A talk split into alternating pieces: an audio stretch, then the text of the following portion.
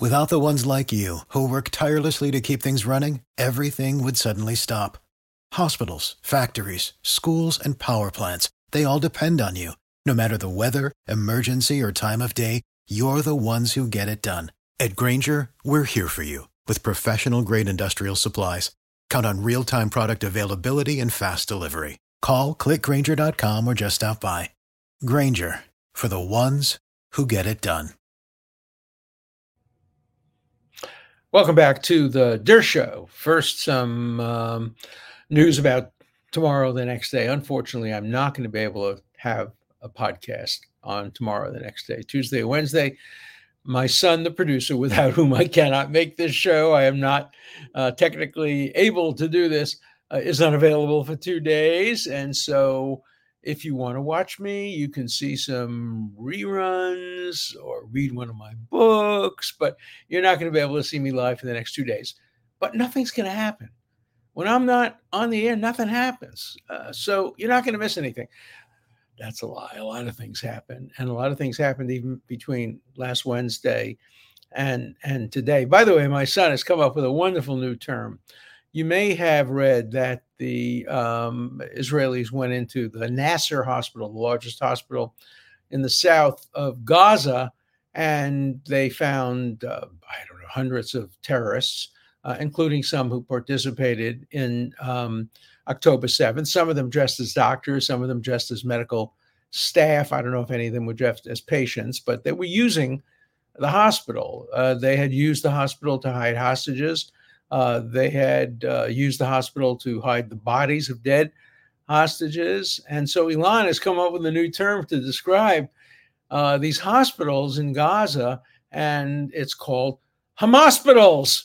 Hamospitals. It's his term. It's a great term. Hamospitals. I just wrote an article. I borrowed it from him. That's what uh, producers and sons are supposed to do. So thank you, Elon, for the great term Hamospitals. And uh, if it's a Hamas bowl, it's not uh, it's not immune, it's not exempt. It's a military object. Now, when Israel goes into them, it should be careful not to hurt any patients or doctors. And it has been careful, and there have been no claims that uh, it has uh, engaged in willfully killing patients or or doctors, but it has arrested um, many, many, many dozens of um, of terrorists who are hiding in the hospital.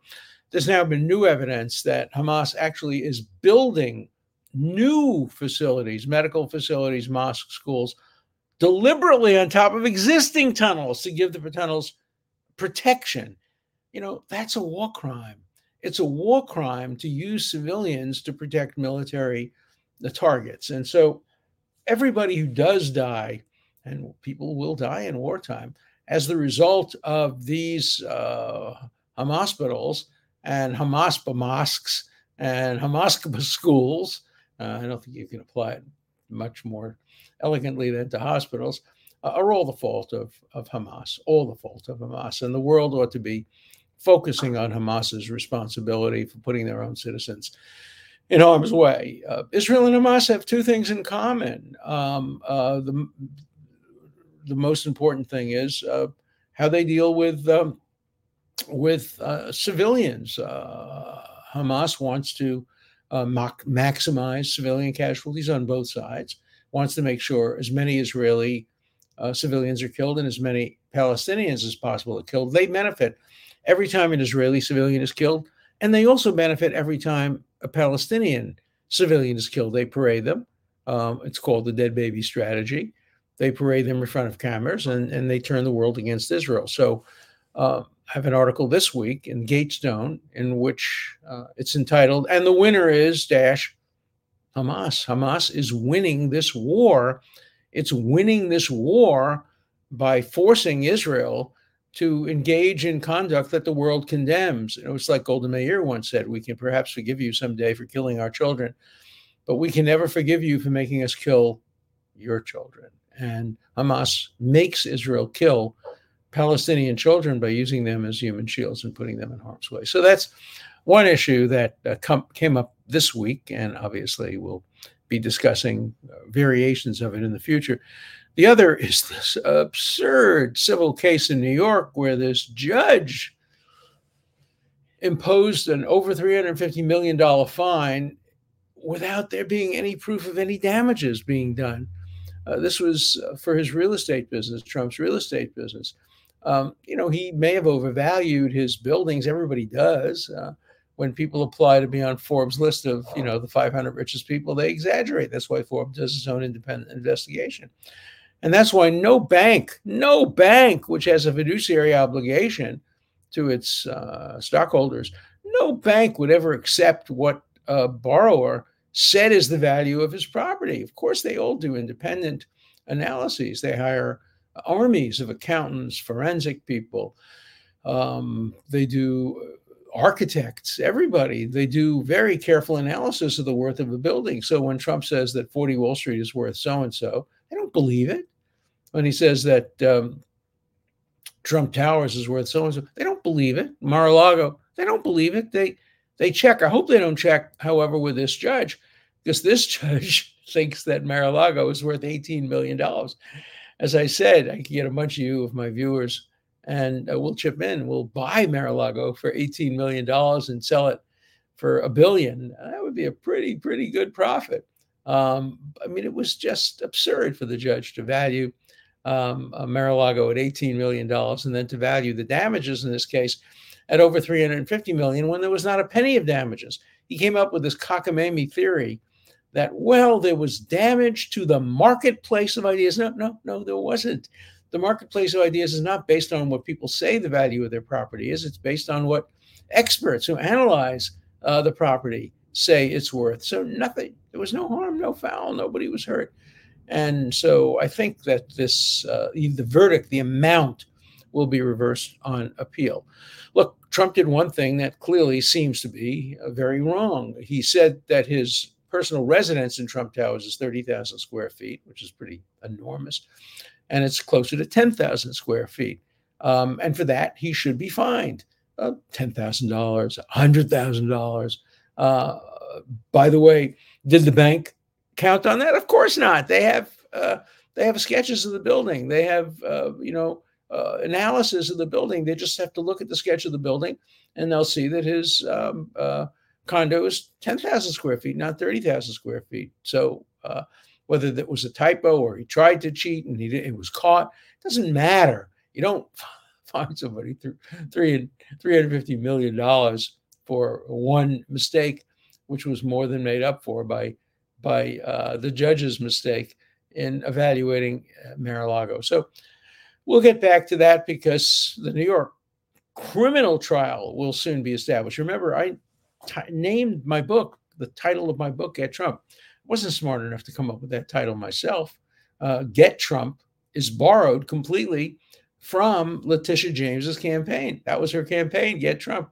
I may have to pay her royalties, my God, because uh, uh, I used her title uh, she campaigned on the promise that she would get Trump and she would uh, make sure that he was, you know, put out of business and she wouldn't rest until she got him and she shouldn't be reelected unless she got him was her implicit uh, campaign pledge.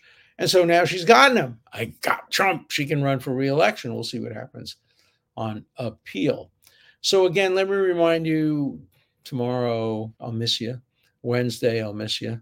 Um, but I can't do the show without my son, the producer. So um, we're gonna we're gonna see you again next week. Um, okay, today today I want to get back to Fani Willis. Um, I will listen to every minute of the testimony in the case, and if I were the judge, I would look Fani Willis, the district attorney of Fulton County, in the eye and say, "Sorry, District Attorney Willis, I don't believe you're telling me the truth." That's my view. It's my opinion. It's not a fact. It's my opinion. I believe she was not telling the truth. Let me explain why. We have firm, undisputed, indisputable evidence that her trips to the Bahamas, to or the Caribbean, to Belize, to Napa Valley, we know who paid for them. They were paid for by her by her by her boyfriend Nathan Wade, who they claim suddenly became her boyfriend after he hired her. But again, this is not a some enchanted evening. I'm not going to sing it. Don't worry. I'm tempted, but I'm not going to sing it.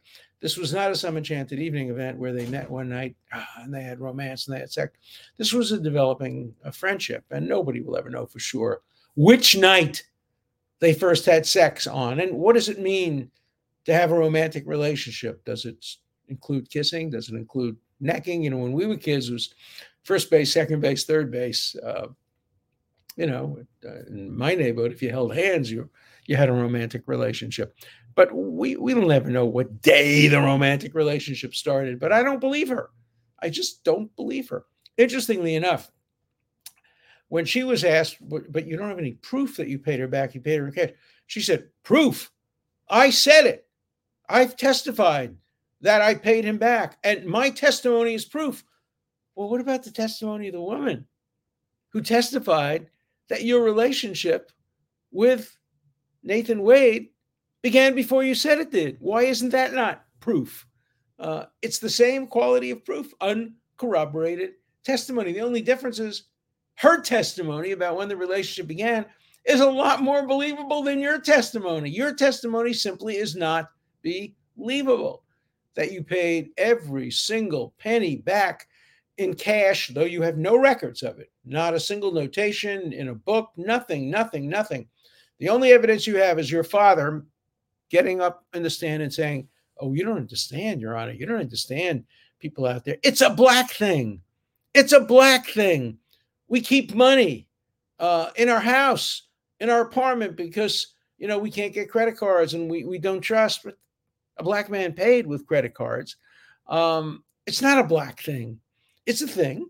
You know, my parents didn't have any money, but my mother always kept, you know, twenty dollars in a little tea kettle, and um, and I know friends of mine who are girls uh, were always told if you're going on a date, make sure you have. In those days, it was a five dollar bill that could get you all the way from Brooklyn to Philadelphia, but uh, today it would probably be a twenty dollar bill, but or it was called mad money, I guess. But I don't believe you. I'm sorry, I just don't believe you. I, would I find you guilty of perjury? No, I don't. I don't have enough evidence myself to find you guilty of perjury. But if I had to check a box, yes or no, having heard Fani Willis's testimony that she paid back every penny that he paid for her, I would say check the box that says no. I don't believe you. Will the judge have the cojones to look her in the eye and say, well, you're the district attorney, you're elected, major district attorney in the United States. I think you're a liar. No, he's not going to do that. He's not going to do that. What I think he'll do is he'll either find that there's no disqualification, or if he finds there is a disqualification, he'll find it based on the appearance of injustice or the appearance of impropriety. What he'll say is, look, we'll never know the complete truth about what happened when the relationship began. How much money we was paid back, uh, we'll never know the complete truth about any of those things. But the appearances are they stink, and and and when the appearances don't pass the smell test, that's enough to uh, justify um, uh, disqualifying uh, her and him one other possibility, he may just disqualify him and allow her to continue to prosecute the case and appoint somebody else.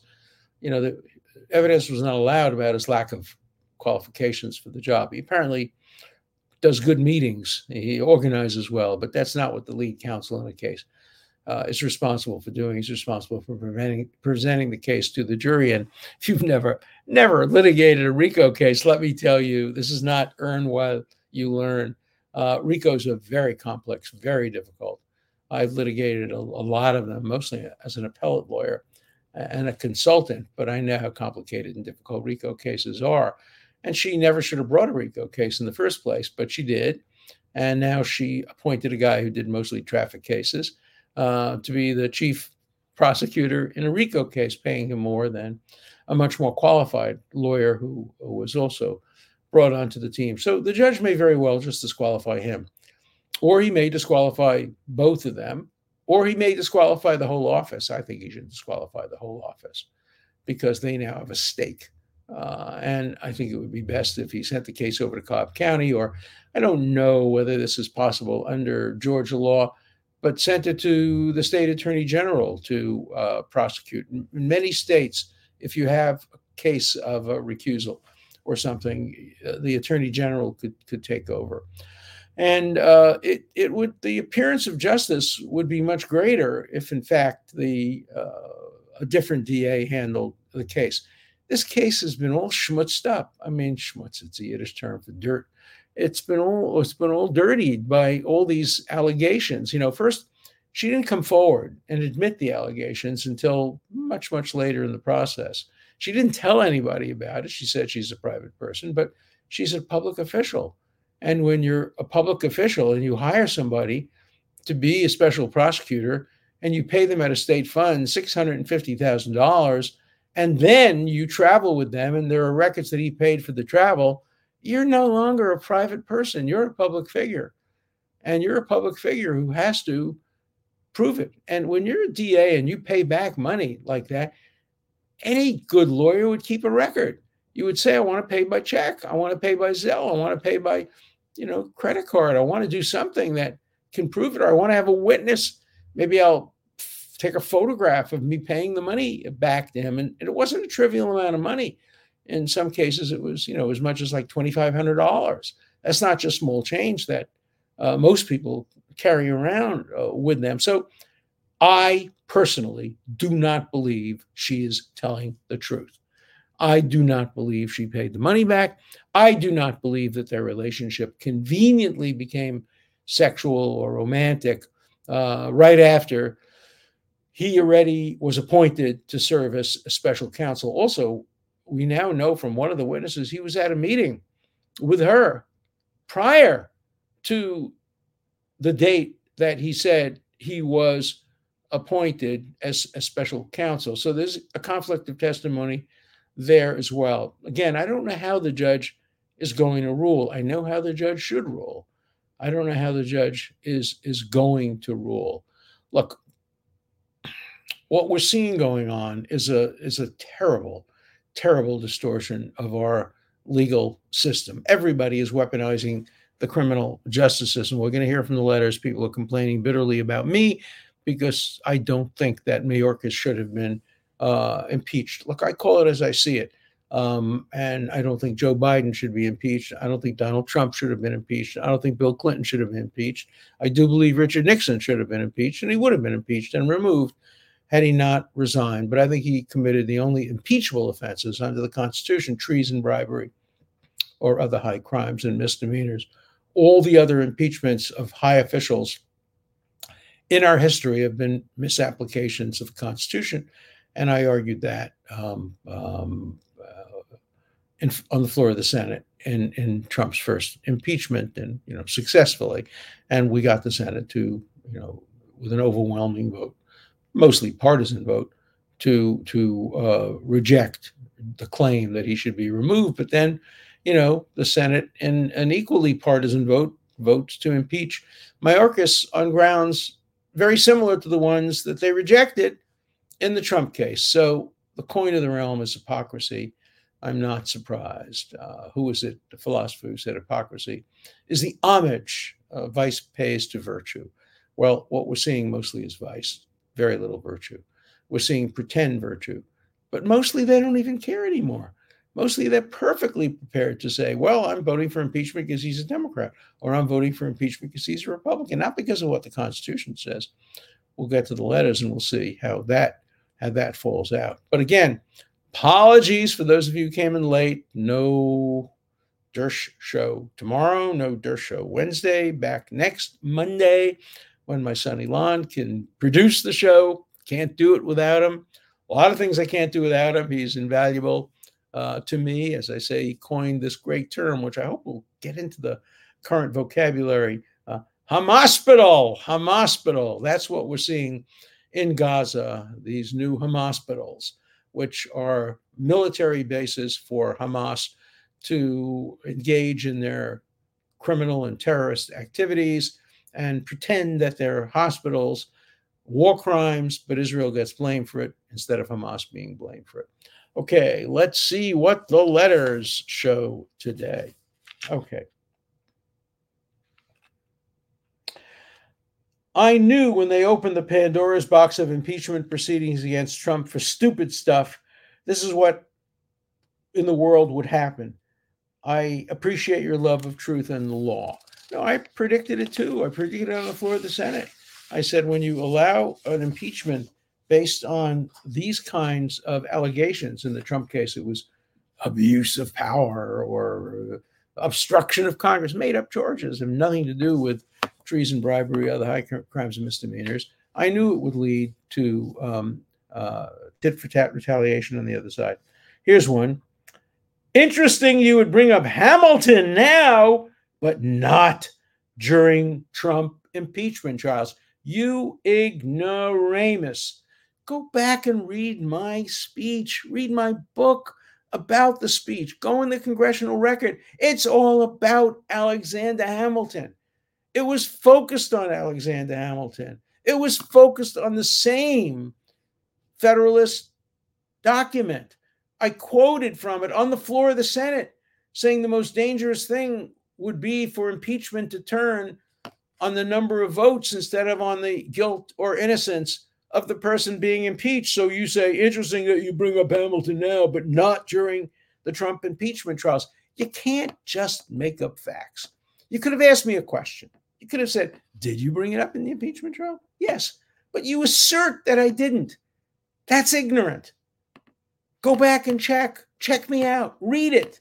And you'll see Hamilton is the centerpiece of my argument against Trump's impeachment and is the centerpiece of my argument against Mayorkas impeachment. You can accuse me of a lot of things. You cannot accuse me of inconsistency. I have done the same thing, had the same principles, made the same arguments since I'm 15 years old. You can accuse me of being boringly simple minded. You can accuse me of violating Emerson's notion that consistency is the hobgoblin of small minds. You can accuse me of all of that, but you cannot accuse me of inconsistency. That's the one thing I am not, never have been, and hopefully never will be. Who knows? Um, now, more on my Mayorkas. And did he faithfully execute the laws of the land? The standard of impeachment for a president is not the same as for a subordinate, is it not? It is exactly the same. And he did perhaps refuse to execute the laws of the land. That's not an impeachable offense. You said Biden had no impeachable offenses. What about bribery? Well, if you could prove bribery against Biden while he is president, that would be an impeachable offense. But the bribery alleged is while he was vice president, and he's not being impeached as vice president. There are two issues there. Let's assume that we had a smoking gun and could prove that uh, Biden, while he was vice president, either accepted, well, it wouldn't be paid. So it would be accepted a bribe. Let's assume we did. Let's assume we had a videotape of it. There would still be two issues. Number one, can he now, years and years later, be impeached as vice president? Now, the Democrats said he could be because the Democrats went after Trump after he left office. So that's one question. Can you impeach somebody for something he did while vice president and impeach him from being vice president, even though he's no longer vice president? Probably the answer is no, but Democrats have said yes. Maybe they would say no now.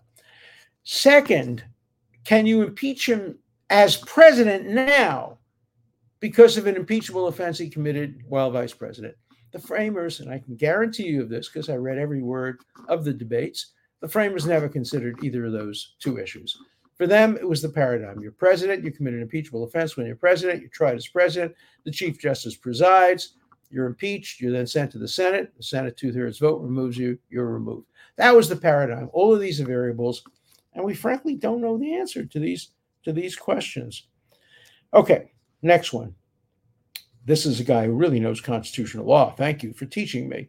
Um, deliberate and purposeful dereliction of duty is absolutely impeachable. Absolutely impeachable. No, it's absolutely unimpeachable. Why? Because the framers of the Constitution debated that issue. Somebody introduced a resolution. I think it was the senator from South Carolina, introduced a resolution saying that we should have maladministration, which is what you're talking about, dereliction of duty, maladministration as a ground for impeachment. And the father of the Constitution, James Madison, said, No, no, no, you'll turn us into Great Britain, a parliamentary system. And it was withdrawn.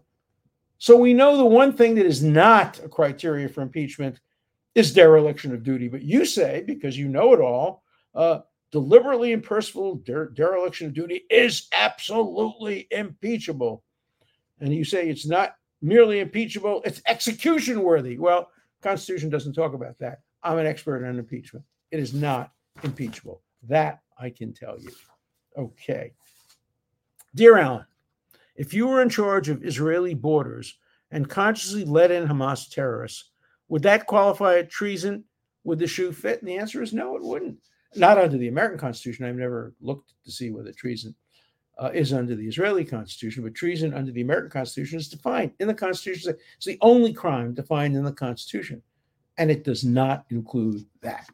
It's basically taking up arms against an enemy, and you know it's what Aaron Burr was uh, accused of. By the way, acquitted of too. So treason is very, very hard to prove, defined in the Constitution, and it doesn't include failure to take action. It's an affirmative act, not a negative act. Okay, a few more. I agree with you a lot, but on this, Alan, you were wrong. He violated his oath of office for three years now, and he has repeatedly lied to Congress. Okay, so let's let's dissect those. Violating your oath of office is not an impeachable offense. That would have been the easiest thing in the world for the framers to say, but almost everybody has been accused of violating their oath of office. So no, that's not an impeachable offense. And he's lied to Congress. Now, let me tell you something that will surprise you. Lying is not a crime. Lying is not a crime. Perjury is a crime. Perjury is not lying. Perjury is willfully lying about a material fact, not an opinion. And so, what Mayorkas is accused of doing is stating his opinion that the border is safe. He was wrong about that. The border isn't safe, but that's not perjury and it's not an impeachment offense. Next, so dereliction of duty is not impeachable? Hmm, no, dereliction of duty is not impeachable. Huh, it's not. It's right in the debate among the framers. You're wrong on this one. He broke his oath to the Constitution and to the people. He's a traitor. What traitor? That means treason. Traitor is a term that derives from the word treason or, or, or the opposite. Uh, but but they're related, and he didn't commit treason, and he's not a traitor. Uh, Dirtbag, you just keep getting worse. And it goes on and on and on. You know, every one of my letters batches always includes a couple of things like this. Uh, this coming from a child rapist. So who cares? How many times did you visit Epstein's Island? Or, as you know, the woman who accused me has now said she may have misidentified me, confused me with someone else.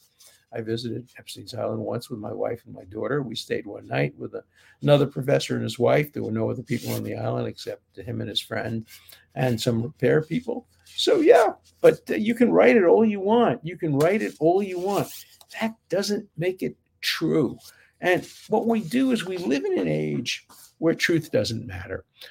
We live in an age where a judge can find $350 million worth of damages when there are no damages, where a judge can find that Mar-a-Lago is worth $18 million.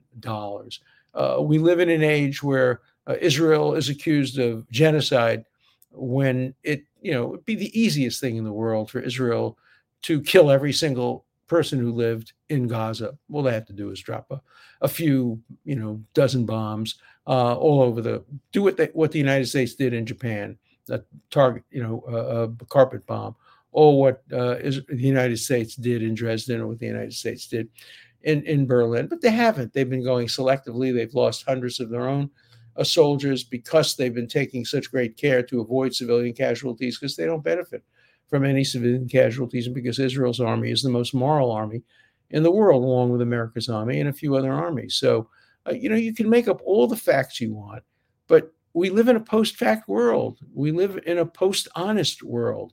Uh, and it spreads. It spreads from judges like the judge in the uh, New York case to Fani Willis um, and to our students who are uh, now carrying, you know, signs supporting uh, Hamas and talking about uh, the Palestinians as if they understood the difference between Palestinians and the Palisades, or if they understood what river and what sea they were talking about uh, we live in an age of ignorance, a dark, dark age of ignorance that is falling upon our country. And it's largely the fault of our educational institutions that are not teaching students how to think critically. They're teaching students instead how to understand and accept propaganda. So I'm going to miss you for the next two days, but I'm looking forward to coming back soon. But keep the letters coming. And I'll maybe take an opportunity when we come back to read even more letters because I'm sure there will be more of them. But uh, but uh, you know, uh, go on Rumble or YouTube and watch me past shows if you want. Read any of my columns or op eds or my books. But uh, see you next week.